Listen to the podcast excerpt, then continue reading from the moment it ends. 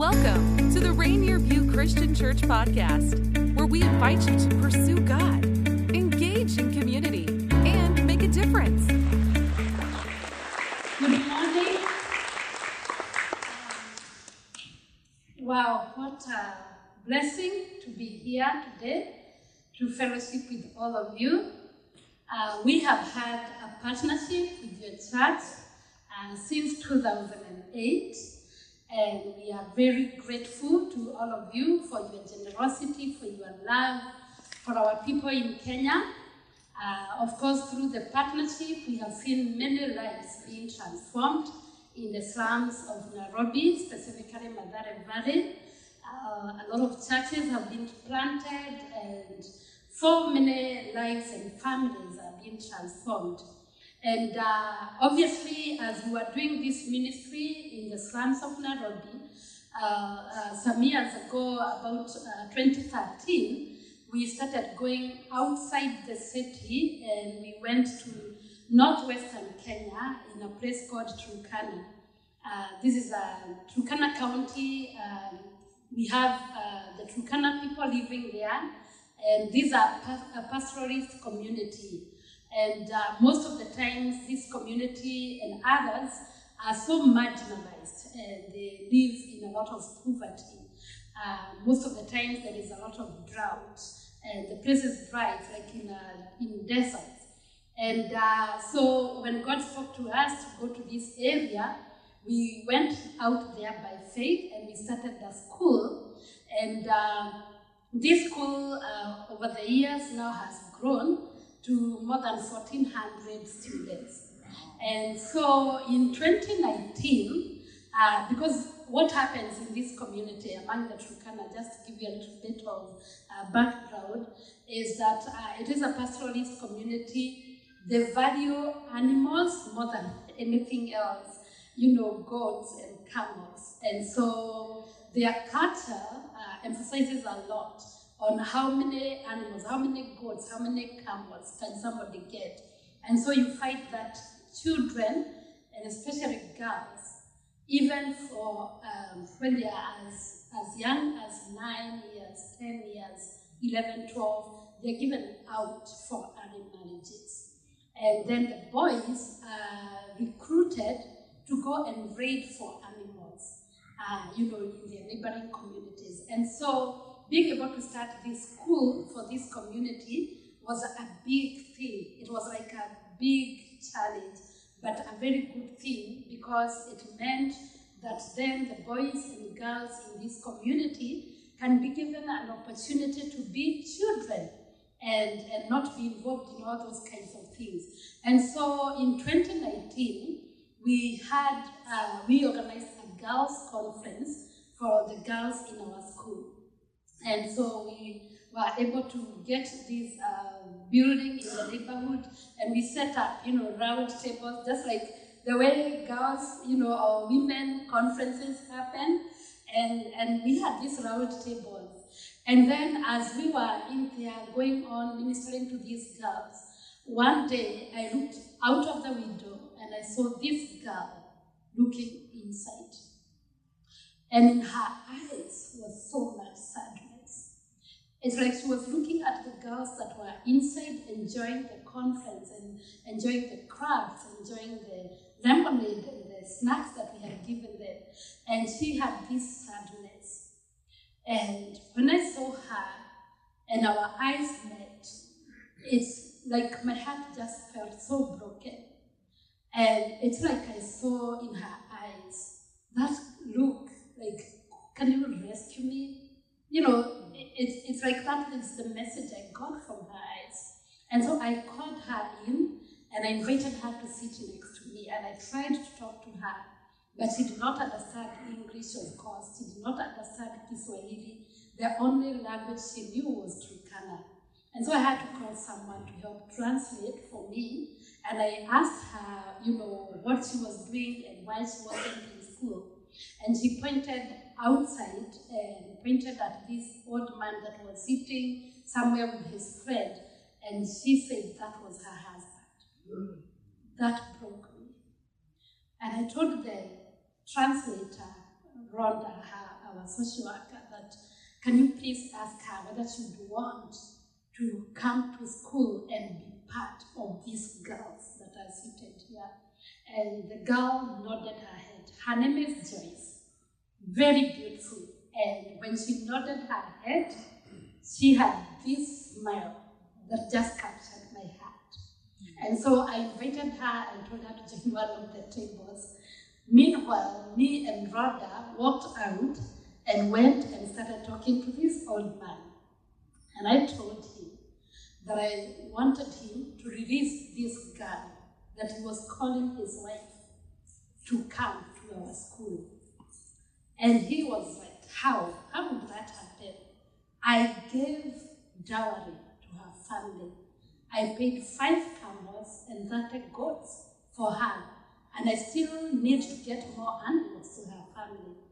And I, God gave me some wisdom and some courage, which is rare, uh, you know, in that kind of a community. And I negotiated with him and told him that I would give him a job to be a watchman, you know, like a guard on one of our properties. And he needed to release Joyce to come to our school. Of course, Joyce wasn't his first wife. I think she was like the third wife. And so after my negotiating with him, he agreed, and I jumped at that opportunity and got Joyce to our school. Meanwhile, he called Joyce's father, and Joyce's father, you know, came and listened to the story, and he was like, well, it's okay if the husband has agreed to release her. However, because I already received the dowry, as a matter of fact, some of the gods even died already, so I can't pay back, and that wouldn't be right in our culture. So, are you willing? You know, so Joyce's dad was asking me, are you willing to take Joyce to be like your own daughter? Because during yes, she can be in the boarding school, but during school breaks, she needs a place to stay. Can you take her to your home? And I, of course, you can be sure I said yes. Then, of course, I later remembered I need to call my husband and let him know what's going on here. And my husband, you know, knowing, you know, who I am and the calling God has put on our lives, he agreed. And that's how Joyce joined our school. Today, Joyce is in seventh grade. I mean, I'm talking of she had never been in school until June 28th, 2019. And within that short time, in the midst of COVID and everything, she is in seventh grade. Very sharp, and she's on top of her class. What would have, it would have been such a waste. However, the good story about Joyce and that connection is that we later went and visited her home because we wanted to know where she came from, the village she came from, and it is this remote village. In that village, people have to walk miles and miles to get water for cooking and for drinking. And most of the time they dig holes in, along the waterbeds to get even just a little bit of water. No school for those children. They have to walk like for 15 kilometers if they needed to go to school. And so the only thing these people knew was raise kids, raise girls, raise boys a little bit, then send them out to raid or give them out for early marriages. But when we went to this village with Joyce, the people saw what had happened in the life of Joyce. And a number of women came and talked to me and requested whether their daughters could come to our school. Before we left the village that day, I had a list of 12 girls whose mothers wanted to send them to our school.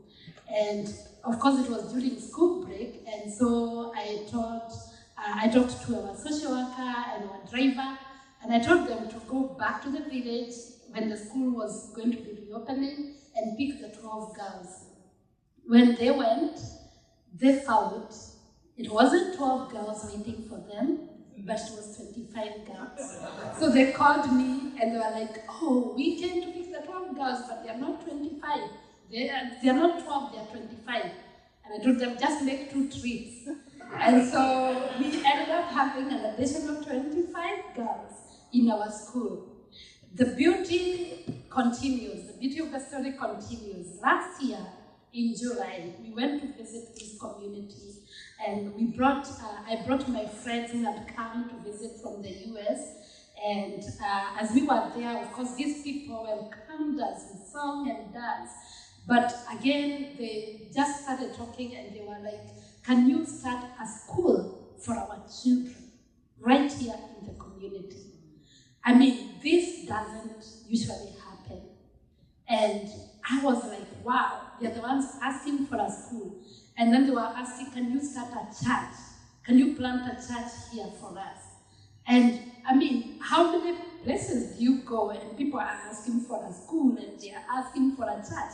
That doesn't happen all the time. And so I grabbed at that opportunity. I looked around and I saw some old buildings that people had gone and started to build and had left them unfinished. And I told these community members, in two weeks, we'll start a school here. And so we later went, were able to renovate the buildings, and women got together and built huts for our staff members to be able to live in them while they teach their children, while they work as social workers, and a school was opened July of 2021. This community is called Lochorademe. Don't worry about the name. I, I have a sim, simpler way of identifying it. Just call it LD. LD. LD now has a school, a Missions of Hope school, and we have 262 children. 136 of them are girls.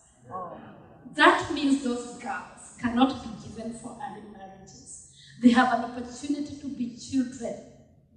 But this would not happen without partners like you, without individuals who can take these children and sponsor them so that we can be able to get resources, to be able to educate them, to be able to provide Christian teachers to work with them, to provide social workers to work with them and their families, but also to provide two meals a day so that they're not staying hungry, but also to teach them the Word of God and provide a uniform for them and to give them an opportunity to feel loved and to be hopeful and to have their future shaped and also getting, uh, having them getting to know Jesus. This happens through child sponsorship. And so I'm inviting all of you to sponsor our children. Of course, some of them are in the slums of Nairobi, Mathare Valley, but others are in this LD community. And hopefully some of you someday can come and we can go to this community and they'll feel loved and they'll feel uh, hopeful because God has answered their prayers. And so uh, we are doing a great work there. Transformation is happening in this community. Now children are going to school. Everyone is excited about what God is doing. And this is not possible without your generosity and by you having an opportunity to show the love. And I'm inviting Rainier View Christian Church to partner with us, sponsor the children, but also in the future help us to build conducive classrooms for these children so that they can have a good school, they can have a good kitchen to make their meals, and our staff can have better housing, and God will continue to be glorified in this community as transformation happens. So may God bless you so much, and we are honored that you are part of our ministry. God bless you. Thank you. Thanks for joining the Rainier View Christian Church podcast. Be sure to hit that subscribe button to be notified for all future episodes. Be sure to connect with us on socials at Rainier View CC and find out more about us at rainierview.org.